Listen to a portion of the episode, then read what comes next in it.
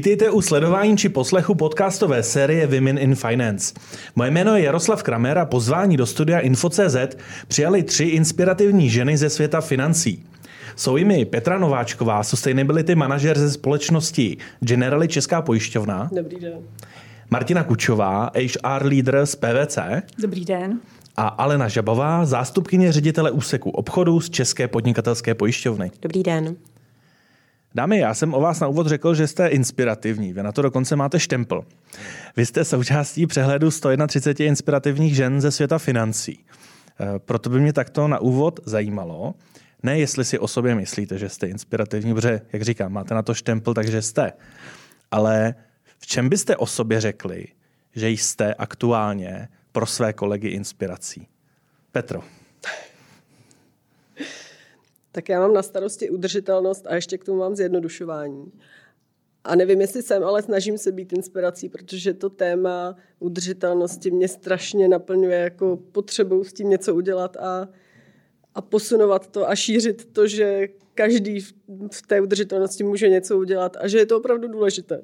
Jak když jsem k tomu přišla před rokem a opravdu jsem, jsem jako toužila to téma dělat, ale nevěděla jsem o něm tolik, jako vím dnes, tak během té doby jsem začala cítit takovou jako, jako urgenci, jako, že je to opravdu potřeba s tím něco udělat, že, že jako tu planetu musíme zlepšit a, a že, že život na ní i pro nás, pro lidi, není to jenom o životním prostředí, ale jako život na ní musíme zlepšit, aby se nám tady prostě líp fungovalo tak, tak já doufám, že tam něco, aspoň nějaká jiskřička jako přeletne. Předpokládám, že Martina ve svém segmentu to má obdobně, že také musí být extrémně nadšená pro věc, kterou chce měnit a tím možná inspiruje své okolí. Yeah chci věřit, eh, že to tak je. Eh, já možná se vrátím o tři roky zpátky, kdy eh, ještě před třemi lety jsem byla vysloveně ten finanční člověk audit, pracovala jsem hodně s klienty a byla jsem požádána, abych na krátkou dobu vedla to oddělení HR nebo AC, jak my mu říkáme ve společnosti. Takže ta inspirace už pro lidi přišla v tom okamžiku, kdy vlastně z oblasti nějakých čísel a tabulek se rozhodnete vést ve společnosti, která má téměř 15 lidí, najdete tu odvahu vést úplně jinou, jinou část eh, toho biznisu nebo úplně jiný způsob práce. Takže to byla taková ta inspirace, že v každém věku se dá malinko jakoby uh, zkusit něco jiného. A ta druhá, kde já cítím v poslední době uh, to, že my si inspirativně, ale minimálně, že děláme něco, co dává smysl, tak vychovávat lídry pro dnešní svět. Možná to zní jako hrozně honosně a nechci, aby to tak znělo, ale vnímám, že donedávna nám stačilo technicky umět to, co děláme a mít takové ty základní jakoby sociální nebo soft skills, abychom dokázali vést lidi. V dnešní době, jak se ten svět mění, jak je taková, říkáme vlastně, nejistota ve všem, tak a zároveň možná se k tomu dostaneme, ta generace, která přichází, nazýváme generace Z, ale je tak nechci nazývat, prostě jsou mladí, zažil něco jiného a očekávají, že budou i pracovat jináč. Takže my se vlastně snažíme s mým oddělením inspirovat ty lidi kolem nás, aby ty věci chtěli dělat jinak, aby chtěli jinak ty lidi řídit. Takže to možná je ono. Tak Alena měla už dost času na to rozmyslet si svoji odpověď, ale předpokládám, že i v mnohem byla inspirována předchozími odpověďmi, protože eh, pokud vím, eh, tak eh, pro váš tým a pro vaše oddělení je velkým tématem i ta transformace. Hmm. Je to možná i ta inspirace. Tak jak to máte? No, ono je to samozřejmě trošku složitější. Já vlastně teďka od ledna jsem převzala tým a jakoby odboru externích sítí kam patří eh, deset mých kolegů, plus tedy ještě regionální kolegové. A uh, takže nechci říct, že jsem s nimi nově, s těmi regionálními určitě, s těmi, uh, který, které, kteří jsou u nás na centrále, tak už jsem spoustu let, takže se známe velmi dobře. A já doufám, že uh, tou inspirací pro ně jsem, ale nemůžu to samozřejmě říct úplně na 100%, ale byla bych ráda.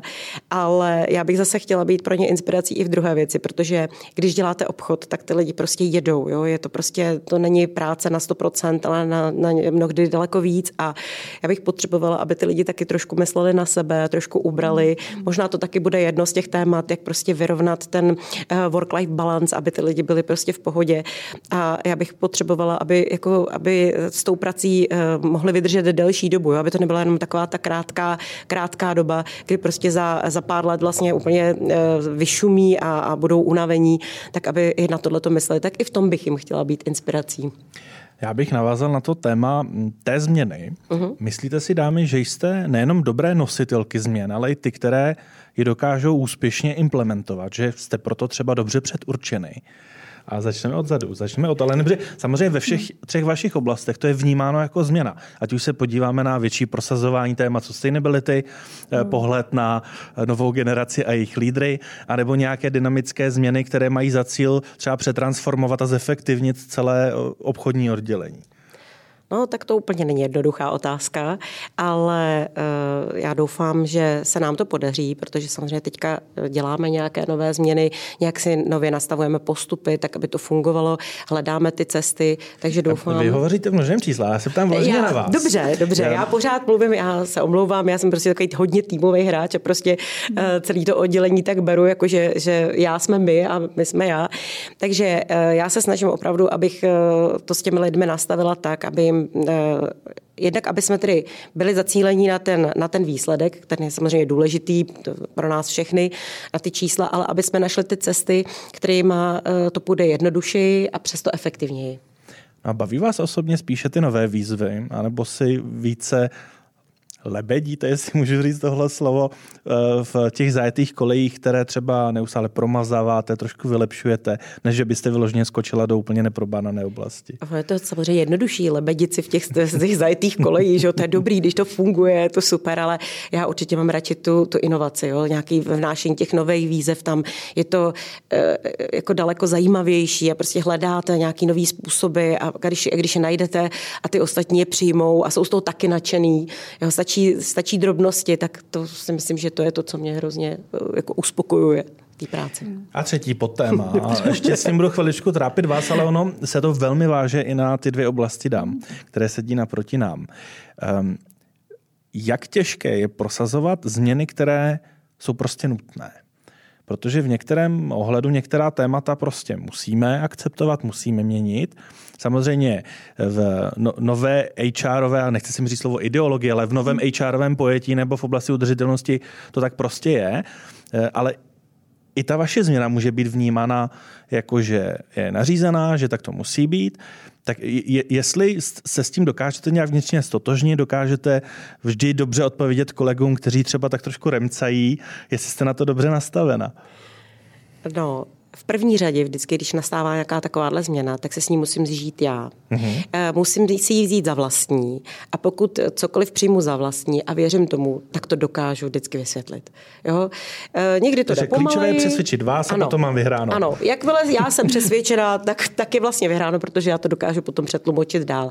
Samozřejmě, že to je někdy složitější, protože úhel pohledu každého toho člověka, každého toho jedince je jiný. Nemůžeme prostě chtít po nich, aby každý koukal stejným směrem jako my ale vždycky je to o té diskuzi, o tom si to vysvětlit a potom si myslím, že to už zase taková složitost není. Eh, teď bych šel k Petře, tak jednak ten první poddotaz byl, jaká jste vy osobně jako nositelka té změny, jestli je to něco, co je vám komfortní. A potom, jak se vlastně popasováváte eh, s prosazováním věci, která tak trochu musí být?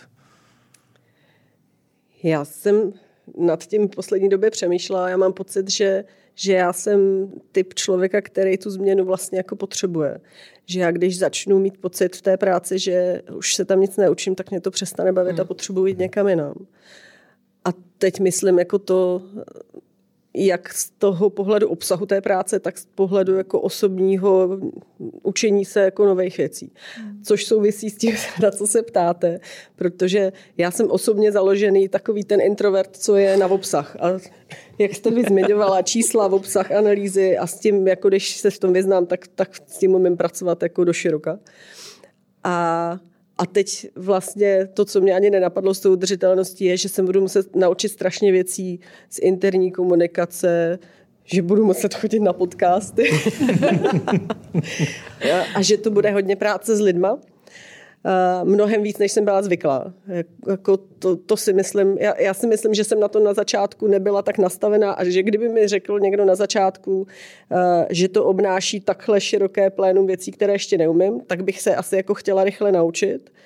ale možná bych se toho měla větší respekt. A, takhle a, a šla to... byste do toho ale tak jako tak? Asi bych do toho šla. Mně to téma fakt dává hrozně velký smysl. A sice jsem zjistila, že je to téma, kde jako člověk hodně naráží na, na neznalost těch lidí, ale s tím musím něco udělat a naučit je to. Eh, na, na to, že ti lidi mají spoustu svojí práce a vlastně jim to tu práci jako komplikuje a musí trošku začít přemýšlet jednak, ale můj job je to naučit a můj mhm. job je naučit se je to naučit. Martina tady souhlasně přikivuje pro ty, kteří nemají možnost sledovat video, ale poslouchají nás mhm. jenom ve zvukové stopě. Předpokládám, že asi podepíšete to, co jste slyšela eh, od Petry. Já podepíšu to, co řekly obě dámy. Hmm. Z každého jako kousek, protože uh, za prvé, já jsem člověk, který potřebuje změnu nebo takhle. A neříkám změnu, ale nemám rád stereotypy a stejné věci, které se jako opakují. To znamená, jak v osobním životě nemají to se mnou lehké, potřeba, aby se pořád něco dělo. Jo, to možná je taková ta akce, něco si dít. Takže potřebuju to pro sebe. A, a, proto vyhledávám nové věci, baví mě objevovat. Takže zase, já nejdu automaticky jakoby pro změnu, ale baví mě objevovat nové věci, přemýšlet o nich a pokud se dostávám se k tomu druhému, pokud mi přijdou zajímavé, smysluplné a já jim věřím, tak udělám všechno pro to, abych je nějakým způsobem prosadila. Ale eh, možná na, eh, jak na ten začátek, ale zase nejsem člověk, který má rád disharmonii a něco tlačí. Takže někdy mm. boju s tím, že cítím, že je něco jakoby mm. dobře, uh, chtělo by to tu změnu a buď mám to nadšení, a což většinou funguje, a ty lidi tomu uvěří se mnou a jdou pro to, tak to je ta jednoduchá cesta. Ale někdy se stane, že tam nějaká bariéra je. A to teď jsem dostala do takové situace, já to chci změnit, ale mm. rozumím tomu pohledu a nechci do konfliktu. A to je pro mě jako vždycky nejstresující situace. A, a mám na to teď takovou, jako, nechci říct pomůcku, ale je to trochu pomůcka nebo eh, berlička, kdy jedna kolegyně mi řekla, my u nás nejdeme do nových věcí, protože toho se každý bojí. My jdeme do uh, experimentu. My si to jdeme vyzkoušet. A když experiment Aha. nevíde, no tak se nic neděje. Ale ono se docela často stane, že se to podaří. Takže my teď experimentujeme, zkoušíme a to je ta naše změna. No. Mhm. Eh, mě zaujalo to, že jste hovořila, že nerada chodíte do konfliktu. Mm. Máte za to, že všechny výzvy spojené s těmi vašimi já souhrně to nazvu transformacemi, jdou vždy vyřešit bez konfliktu. A nebo naopak někdy cítíte, že kdyby jsme se zavřeli v té zasedačce a fakt jsme si to jako vyříkali klidně i trošku konfliktnějším způsobem, že se jako vyčistí vzduch. Tak jaký na to máte hmm. pohled? Hmm. Ale no. Tak eh, já určitě konflikt nevyhledávám. Jo? Ne, nelebedím si v nich, jako nemám ráda prostě nějaký vyhrocený, vyhrocený situace. Ale je teda pravda, že když prostě něco řešíme s kolegy a sedíme spolu u toho stolu, tak, se ty, vě, tak ty věci tak pěkně jako sypou se a diskutujeme o nich. A není to o tom, ale že bychom na sebe nějak jako křičeli, ale je to opravdu o té o diskuzi, o tom, že si to všechno vyříkáme. A myslím si, že vyčistit vzduch, to je úplně to nejlepší. Jo? Říct si to tam na rovinu, odsouhlasit si to, domluvit se na, na tom společném a to je ten stav ideál. Můžete si to eh, dovolit, Petro, v momentě, kdy eh, vy jdete z pozice, kdy se snažíte kolegy přesvědčit o něčem novém a, a vlastně jim to nenařizujete, protože nejdete z vrchu, ale vy spíš jdete ze spodu a snažíte se je přesvědčit o správném přístupu. Tak já to mám, já, já, mně se to jako prolíná s tím mým osobním nastavením. Mm-hmm. Já jsem dělala spoustu let právníka a pak jsem dělala nákup. A v tom nákupu je to jako o, o vyjednávání, jako, o, jako trošku tam ten konflikt je. A já jsem osobně tak, že jsem nikdy nevyhledávala konflikt, ale fakt se ho nebojím. A, a pak jsem odešla na mateřskou a tak se mi to nějak překupilo a vlastně, když jsem se jako po těch pár měsících vrátila, tak jsem zjistila, že chci víc naslouchat těm lidem, že, tomu, že jim chci víc rozumět, že s něma mm. chci víc jako vést dialog a, a vést ty uh, témata k dohodě, že to, že, že se tam změnilo trošku nebo posunulo moje osobní nastavení. Tak, a, a myslím si, že kdyby to tak nebylo, tak bych to nebyla schopná dělat, protože by to prostě nešlo. Já ty lidi nemůžu tlačit silou, to by byla hloupost. Já je potřebuju, aby si to vzali za svoje a aby tu svoji expertízu propojili se znalostma z udržitelnosti a udělali z toho něco nového. Tak možná vzhledem k vašemu původnímu nastavení je toto o to větší výzva, protože jako právník řeknete, jde to, nejde to a nejde přes to vlak, ale já, já jsem se vždycky snažila hledat nějakou cestu zase. Já si myslím, že jako že jsem ten typ, co, kde je vůle, tam je cesta, ale to zadání třeba v tom nákupu jako vždycky bylo trošku jiné, než, než jako vyloženě uh, kooperativní. Mm. A, a já teda musím říct, uh, že mě v tomhle strašně inspirovala. Já jsem, já jsem se uh, strašně těšila a šla jsem na, na školení, respektive výcvik mediátorů, protože jsem se strašně chtěla naučit víc poslouchat a neřešit za ty lidi a naučit se jim jenom pomoct řešit. A tohle mi strašně pomohlo. Tak máme tady takovou malou odbočku, typy, co si zkusit, aby se nám eh, lépe žilo v korporátu. Máme tady školení mediací. Doplnila byste něco, Martino? Um, přemýšlím, co by to mělo být. Eh, my nejsme jako typická korporace, jo, takže proto jako se mi teď těž, těžce hledá, eh, ale pro mě možná úplně sáhnu někam jinam, tak mě klidně zastavte. Ale je vždycky strašně důležitý uh, mít smysl toho, co děláte, proč to děláte. Uh, a tohle to pomáhá v čemkoliv. Be- Omlouvám se moc, že no. vám do toho skáču. No. no je to vlastně téma, které slychám často hmm. u tohoto stolu. A mě by zajímalo, jestli spíše je to tak, že ten smysl vám má rád ten zaměstnavatel, anebo jestli je vaším úkolem si ten smysl hledat. Hmm. Zase odpovím úplně z jiného, jiné strany. Já hrozně ráda se podílím na náboru lidí. Mhm. Mě zajímá, který typ lidí bereme, proč se k nám do firmy hlásí, ale to, co já vždycky kladu, anebo i když na první den, když se s těmi novými lidmi potkám, tak uh, jim přeji, uh, aby se jim naplnilo to jejich proč, proč do té firmy jdou. Každý do té firmy jde pro něco jiného. Někdo se tam jde učit, někdo tam jde uh, opravdu jako budovat uh, si nějaký networking, nebo co, nikdo to možná ani neví. Ale já vždycky říkám, najděte si to svoje proč, protože každý ho tady najde. A když ne, tak potom stojí za zamyšlení, jste ve správné firmě mm-hmm. a jestli to nemáte hledat. Takže u mě je to takhle. Takže máme tady eh, školení mediace, pak tady eh, máme takové pozastavení, pokud mi chybí proč, eh, hledej a pokud nenajdeš, tak jdi hmm. odum dál. Uh, nemusí to být odum dál. Může to být uh, jiná, jiný druh práce, jiné oddělení. Mm-hmm. Ono to strašně moc to proč uh, není, nebo to proč je velmi důležité, ale není samo o sobě. Člověk by měl ještě trošku vědět to, co jsou jeho silné stránky, a co ho baví. A pokud ideálně se tyhle ty tři věci potkají, tak eh, ten člověk je na správném místě. A když ne, tak stojí za to hledat. No, zmínila jsem to na začátku. Já jsem to svoje, přestože mi finance bavily, našla až a můžu to říct, když ten věk začínal pětkou na začátku. Hledala jsem to, hledala jsem a cítila jsem, že čísla jsou dobrý, ale něco tam chybí. A, a vlastně tak jsem moc rád, že jste Zdaní. přišla do tohoto podcastu až v době, kdy už se našla své proč, protože ta pozitivní energie z vás jde úplně na druhou stranu stolu.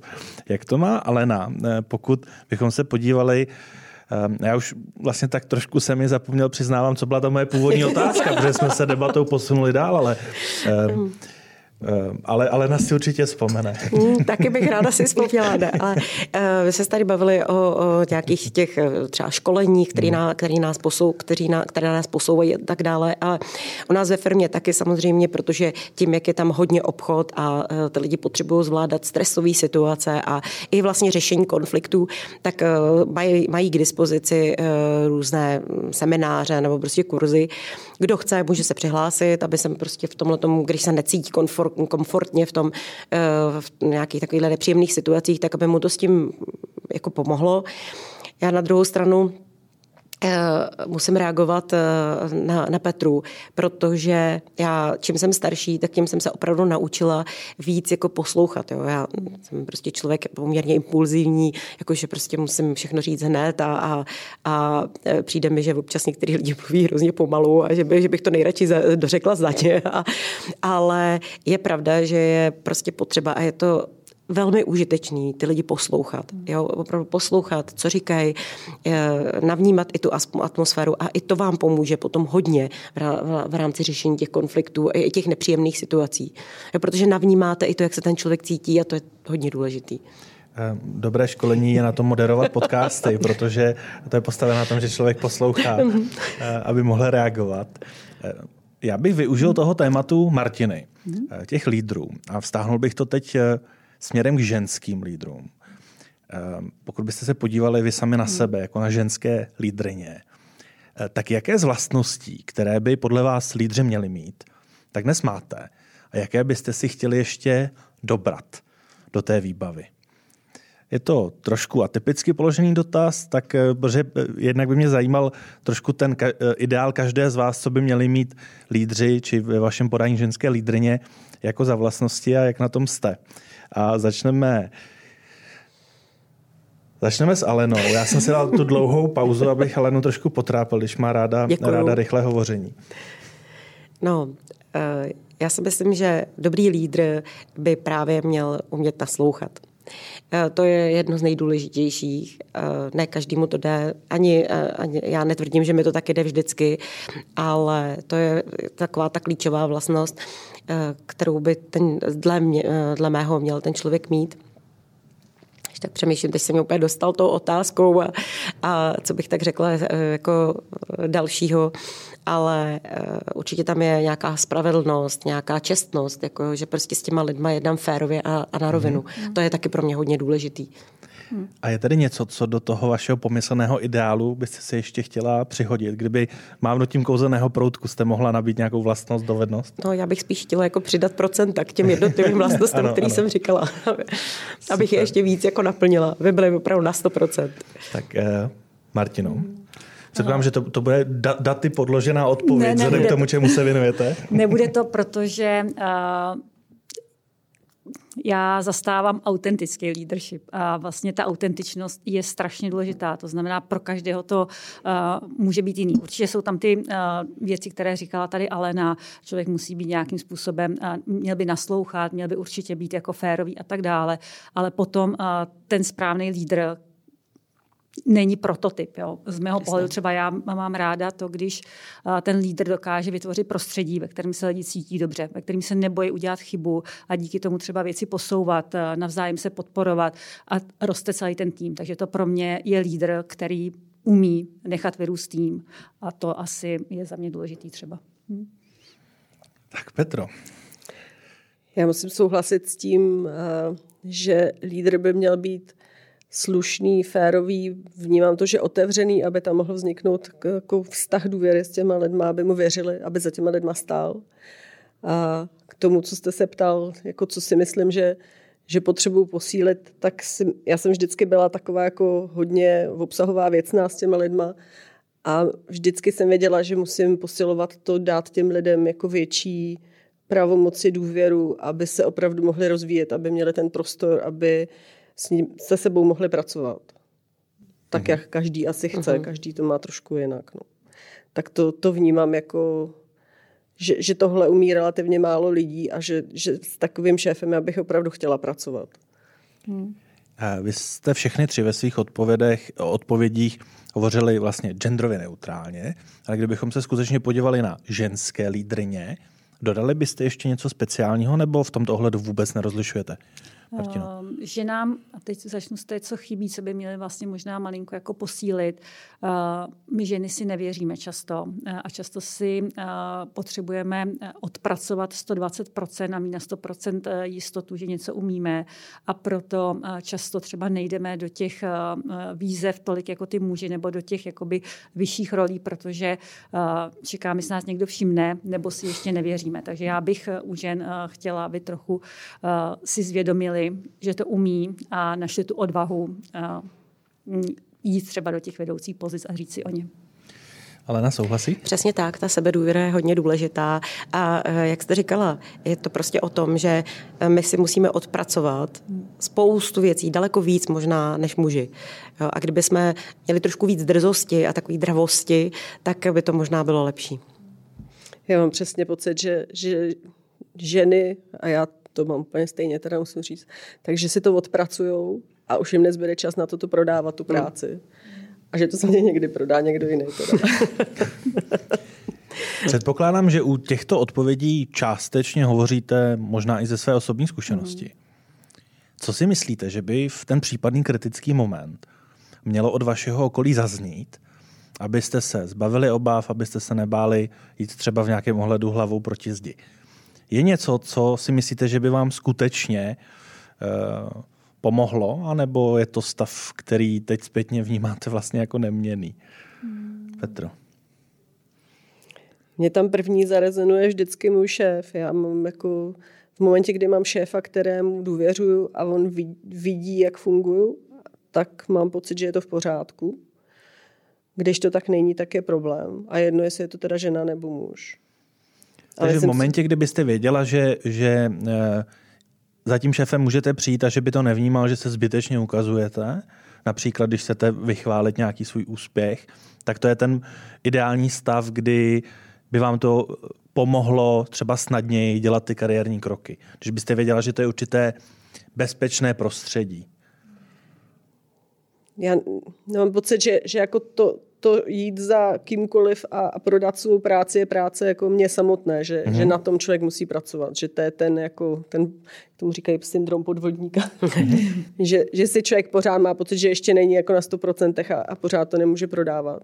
Když to mám pocit, že, že jako chlapy v tomhle jsou, to mají jednodušší, že, že i když to mají na, na 50%, tak už, jako, už tam jdou.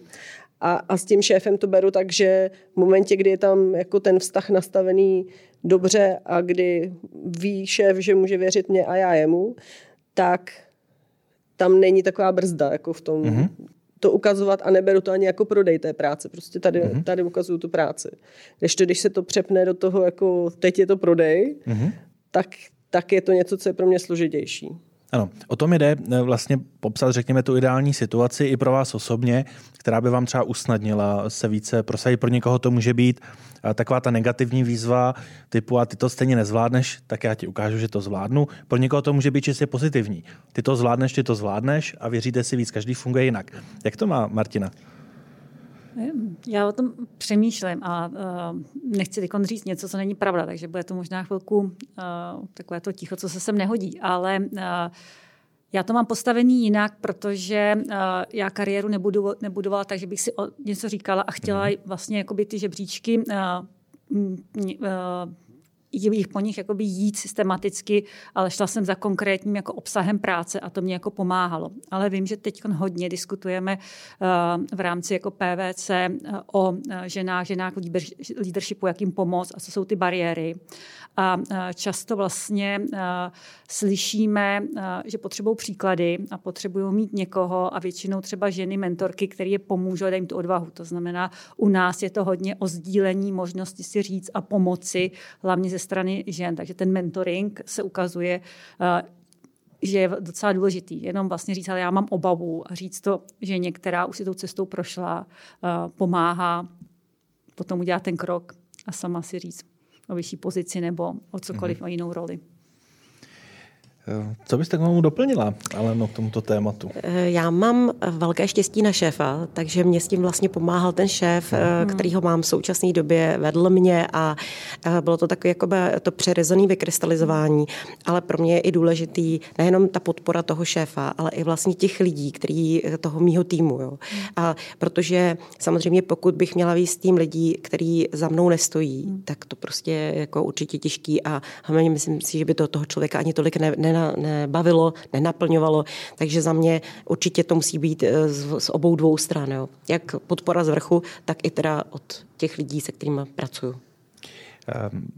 Vy už jste na to víceméně, Martino, odpověděla na to téma, jestli vůbec ve svém okolí potřebujeme mít ty pozitivní ženské vzory. Ehm, předpokládám, že tady se shodneme, že asi to potřeba je, ale zajímalo by mě, jestli máte za to, že jich je skutečně dostatek. Petro. Zrovna když tady sedím, tak mám pocit, že je jich spousta.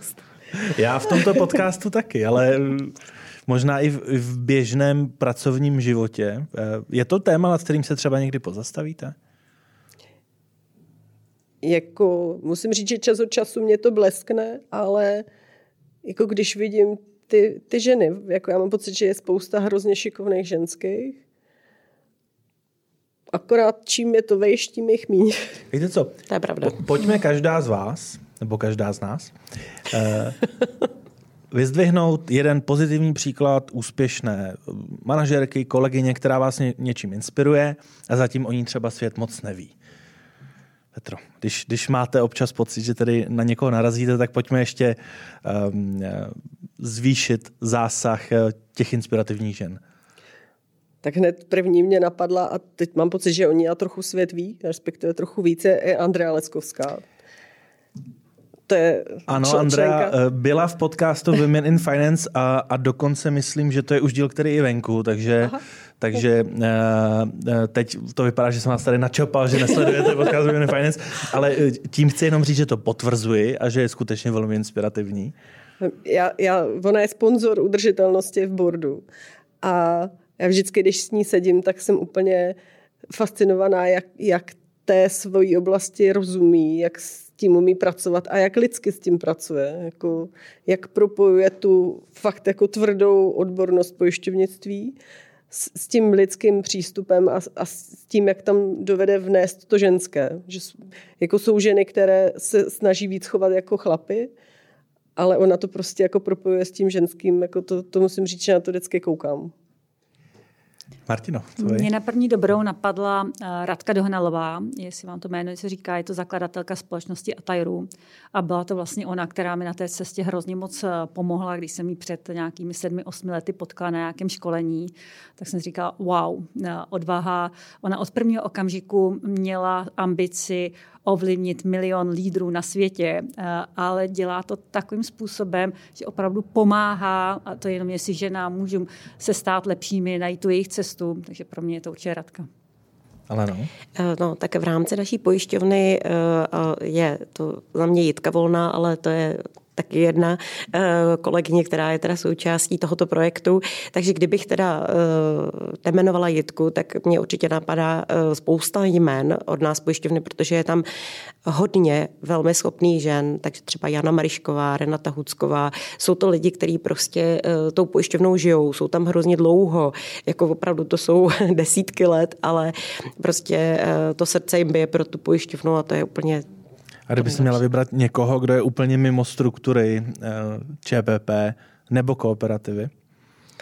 Uh, mohli by to být obchodní partneři, ale tam bych si úplně nedovolila je jmenovat, protože bych nechtěla, prostě těch jmen by byla spousta a já bych nechtěla, ne, nechtěla na některou zapomenout, protože těch žen v tom oboru, který dělají to finančnictví a poradenství finanční, je obrovská, obrovská spousta. A jsou to ženy, které mají rodiny, které prostě a jedou na, ne na 100%, ale na 150% zvládají to a mají můj veliký obdiv. Když už jsme tady krátce nakousli to téma nastupující generace budoucích lídrů a lídrň ve financích, tak mě zajímalo, kde naposledy jste si v kontextu nebo při nějaké interakci s touto generací řekli, já vlastně vůbec nechápu, co chtějí.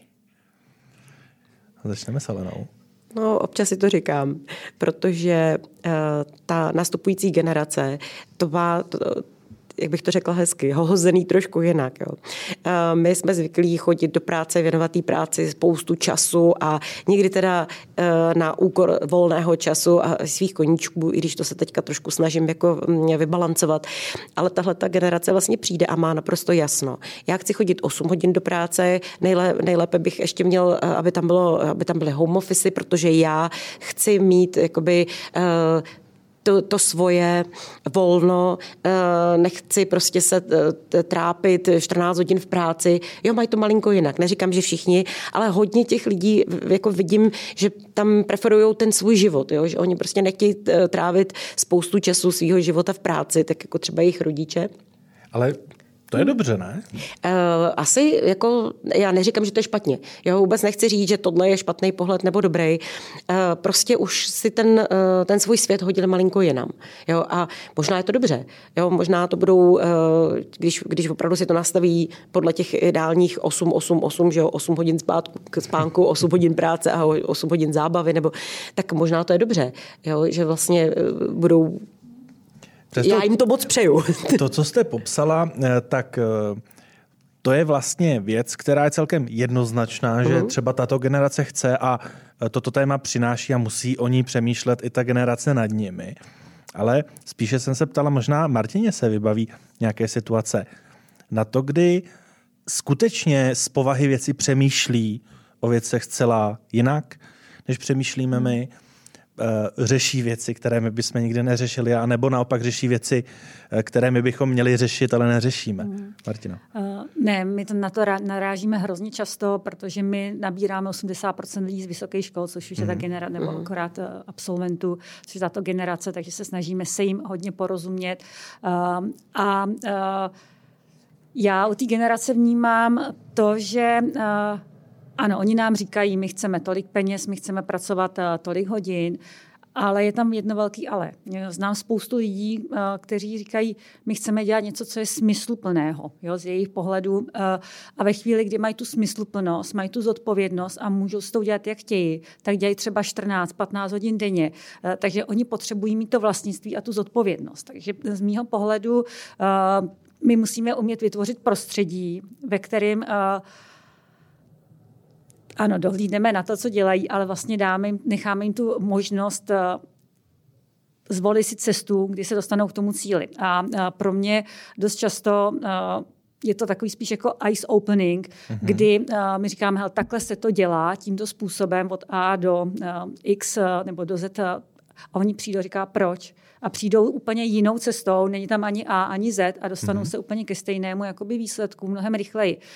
To znamená, uh, je dobrý je poslouchat, je dobré jim, na, jim je naslouchat jim naproti, ale samozřejmě vytvořit si bariéry, jo? nebo vytvořit jim takové ty hranice, eh, kde zase my jako dospělí jim říkáme, tohle už je ta zkušenost, eh, možná, nebo to jsou ty hranice, kam už se nedá jít, ale v rámci těch hranic jim nechat volné hrací pole a oni pak jsou úžasný. Není to ale současně tak, že možná v tom vašem segmentu, v tom poradenském, je to o něco jednodušší, než třeba v tradiční pojišťovně eh, v oblasti, která má jasně nalinkovaná pravidla, i třeba legislativní. Eh, já možná ještě do toho skočím, nemyslím Kočte. si, protože uh, my jsme pořád uh, klasicky hierarchicky uh, rozložená firma mm. a my chceme, nastoupíš seš rok na jedné pozici a musíš se naučit tohle když to zvládneš, jdeš na pozici dvě. A každý rok vlastně žebříček eh, a krůček, který uděláš ve chvíli, kdy jdeš těmi předepsanými postupy a sleduješ ty postupy. Takže pro nás je to možná mm-hmm. ještě složitější, protože najednou ty lidi nechtějí čekat ten rok a nechtějí každý rok vědět, že až v červnu se budu, budu povyšovaný. Proč až v červnu? A proč teda mám dělat přesně podle téhle metodologie a používat tenhle ten software, když stejný výsledek dostanu jinak. Takže mm, je to těžké. Petro, u vás bych to ještě lehce doplnil tím, že z řady průzkumu vyplývá, že pro tu nastupující generaci lídrů je téma udržitelnosti velmi zásadní. Eh, vnímáte to tak, že někdy můžete být takový ten tahák pro tu mladou generaci, jako podívejte se, tady Petra se nám úspěšně věnuje udržitelnosti, vidíte, že jsme firma, eh, která má zájem o toto téma. Je to tak někdy? Já věřím tomu, že nevím, jestli Petra, to si nemyslím, ale že ta firma dělá něco smysluplného a je aktivní v udržitelnosti a stará se o to, aby byla udržitelná maximálně a má plány v tom, že jednou bude úplně, tak, tak to, že by mělo dávat pro ty lidi smysl. To, to si myslím, že ano. No a když se podíváme na tu nastupující mm, generaci, eh, Samozřejmě vy to teď nemáte tak, že byste měla eh, pod sebou nebo vedle sebe ohromný tým. Vy jste spíš takový pěšák, který se tak jako připojuje k těm různým, různým ano. ostrovkům svobody. Když jste ale byla na těch předchozích odděleních, sledovala jste uh, u té nastupující generace ty věci, které jsme popsali teď s Martinou a Selenou? No, když jste se ptal, kdy naposledy, tak jsem si vzpomněla na, na děti mýho muže, které jsem vyvdala a které, které jsou přesně v té jako v tom věkové kategorii 25 až 30. A tak, tak jak o tom dámy mluvili, tak já mám pocit, že bych to podepsala, že ty, ty, ty lidi, ty děcka chtějí, chtějí mít větší prostor na svoje soukromí, na své koníčky, ale když jim to splní ten jejich smysl a každý ho má trochu jiný, tak jsou ochotní do toho opravdu investovat hodně. Ehm, my jsme tady těsně před natáčením podcastu lehce zmínili vlastně tu radost eh, v kontextu našich dětí a, a, a, a toho eh, případného tématu work-life balance. Eh, ono se tak trochu očekává, že rodiče budou své děti podporovat ve všem, co dělají v kariérních cestách, které lákají. Máte ale za to, že vy třeba od svého nejbližšího klienta, samozřejmě věkově. Teď nevím, jestli jsou případně ratolesti schopny uh, pojmout uh, mentálně to, co děláte. Ale jestli očekáváte od těch dětí nebo té nejbližší rodiny i tu podporu pro to, co děláte, nebo vy jste vždycky v roli té, které musí podporovat. A klidně to vztáhněme i na to nejbližší rodinné okolí, jo? ať se to netýká případně jenom dětí. Jestli vy jste spíše, nebo vnímáte, že úspěšné ženy jsou spíše v té pozici, já jsem úspěšná, ale musím podporovat i vás, a nebo jestli mají někdy také nárok na to být podporovány a dostat to pochopení od svého nejbližšího okolí, že teď máme velký transformační projekt a nebudu teď jako na všech rodinných aktivitách a nebude, nebude každou neděli připraveno vše tak, jak má být. Ale no. No tak tohle je uh, určitě důležitý. Jednak když se podívám na sebe, tak samozřejmě, já kdybych necítila tu podporu té rodiny, tak je to daleko těžší, eh, než když, když ji vnímám, že teda i obě moje dcery, i manžel, že vlastně mě podporují v té práci, i vůbec celá rodina. Na druhou stranu, já chci taky podporovat své děti, chci, aby šly dál, chci, aby prostě se rozvíjely ale je to hodně složitý, protože uh, víte, ono, jako ta životní zkušenost je nepřenositelná a ačkoliv se snažím těm dětem dávat jako dobrý rady do života, tak samozřejmě si to potřebuji rozhodnout uh, sami.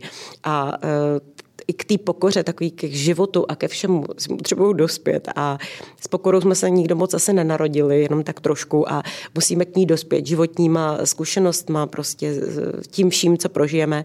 Takže když jsem se snažila třeba dě, eh, svojí dceři říkat, hele, jako ta vysoká škola, jako určitě by to bylo dobrý, nebo eh, jako myslíš si, že jsi, jsi si v tom jistá? Jo, jsem si jistá. Za rok přišla, že teda si k tomu musela přijít sama, že teda to nebylo úplně to pravý ořechový. Takže jako všechno to je takový spojený dohromady. Jo? Já se ale snažím jí samozřejmě v tom podporovat manžel taky, prostě aby to, aby to cítila, že tam ta podpora je, ale zase odsuď pocuď. Jo? Protože taky dobře, ale za každou chybu se platí, jedna se dá nějak jako odpustit nebo prostě nějak tolerovat, ale teď už musíš pocítit, že prostě to každý špatný rozhodnutí něco stojí. Protože když ji budu podporovat jako úplně bez nějakého rozmyslu, tak si myslím, že si z toho neveme žádný ponaučení. A já chci, aby byla samostatná, prostě aby, aby v obě teda byly samostatní a aby prostě dokázali si potom sami určit, jako, mm-hmm. jestli to, co dělají, je správný nebo špatný. Jo? Ale je to těžký, je to boj. Vy jste mě to hezky otočila směrem od vás směrem k těm dětem, ale je to tedy tak, že vy tu podporu máte, cítíte, ale i potřebujete? Určitě. Určitě. Martino? Eh, já to mám jako hodně podobné. Eh, já začnu tím, že vlastně ve chvíli, kdy, jsme, když jsem šla na mateřskou dovolenou, tak já jsem měla během čtyři let tři děcka. A v tu dobu já jsem věděla, že chci být s nima jako doma a byla jsem pět let v kuse jakoby doma a věnovala jsem jim to a dala jsem jim maximum. Ale ve chvíli, kdy jsem uh, se rozhodla, že se vracím do pracovního procesu, tak uh, jsme potřebovali to nastavit tak, abych já měla ten prostor. Velmi otevřeně. Nebylo to na začátku jako přirozeně, ano, to je jasný, nastavíme si to. Musela jsem si trošičku to nastavit a pomoci tomu naproti. Uh, ale zároveň uh, to, že já jsem potřebovala uh, si to nastavit, tak uh, zpětně a do teďka to pořád tak jako hodnotím a doufám, že to i potvrdí budoucnost. Uh, to pomohlo i mým dětem, že dostali tu podporu, kterou potřebovali, ale zase jenom odsud pocud, protože já jsem potřebovala ten nějaký um, svůj čas a manžel samozřejmě má tu kariéru také jakoby našlápnu to docela dobře a ten čas potřebuje. To znamená, Mělo by to být vyváženo na všechny strany. Já podporu dám, očekávám ji, ehm, není automaticky nebo u nás nebyla a je potřeba tomu pomoci no, ze všech stran. Takže abych to shrnul opět jako Alena, podporu potřebujete, eh, chcete. Já myslím, že úplně to stejné. Já mám teda dceři je čtyři a půl a druhé dítě je na cestě, takže, takže se to bez toho neobejde, ale jako můj muž je zlatý a když potřebuju, tak mi pomůže a mám úplně zlatou babičku, která jako má s, tím, s tou dcerou skvělý vztah a vlastně jsem se i díky tomu naučila, jak je důležité, jak je skvělé, když t, ten človíček má další jako silnou pozitivní vazbu. A zároveň mi to hrozně pomáhalo v tom, abych se mohla vrátit jako velmi brzy pracovat. Mám jenom limity, že prostě první rok sebe od toho děcka nehnu, ale zase potřebuji podporu od toho zaměstnavatele, aby mi v tom pomohl. Takže jako Já podpo- potřebuji podporu v tom čase, od, od rodiny i od práce a věřím tomu, že jako pak jsem schopná tu podporu i dávat. A, a bez toho by to asi bylo jenom jednostranné, to by asi nešlo. Dámy, úplně závěrem, protože čas vyhrazený na tento eh, díl podcastu Women in Finance se pro mě až neskutečně završil. Um, co je pro vás taková ta nejlepší možná pochvala, kterou můžete dostat? A cíleně se neptám na to, jestli v práci, či doma, či kdekoliv jinde. Co je věc, která vás vždycky potěší? Ty pochvaly, kterou vždycky můžete slyšet. Ale no. Tak ať je to v práci nebo, nebo doma, tak určitě je fajn, když prostě někdo přijde a jenom řekne takový to, to si ti povedlo, to je fajn, tohle se mi líbí, to je děkuju, že si pro mě něco udělala, to stačí. Hmm. Martino? Hodně podobně. Mě vždycky hrozně potěší, když uh, jsem někomu udělal radost, když vidím, že to, co dělám, dává smysl, že někdo kolem mě vyrostl, eh, něco nového se jako naučil a vlastně tak nějak si mě s ním spojí, tak to mě tak nějak, ani nemusí, ale potěší to, když vím, že se ten člověk byl, tak ta pochvala nebo ten růst těch lidí kolem mě mě dělá hrozně dobře. No, zakončíme to, Petro, něčím jiným? Já mám pocit, že to mám na, na dvě strany. To, to, co jste říkala, tu, tu podporu, podporu, pochvalu za, za něco osobního, ta vždycky potěší. To, to určitě ano. A zároveň já mám strašně ráda, když je za mnou vidět kus práce a když to někdo jiný vidí a řekne, jako to je fakt dobrý. Dámy, dnes v rámci podcastu Women in Finance jste byli fakt dobré. Děkuji, že jste dorazili. Děkuji konkrétně Petře Nováčkové. Děkuji. Martině Kučové. Děkuji a krásné odpoledne nebo dopoledne. A hostem byla také Alena Žebová. Také děkuji, hezký den.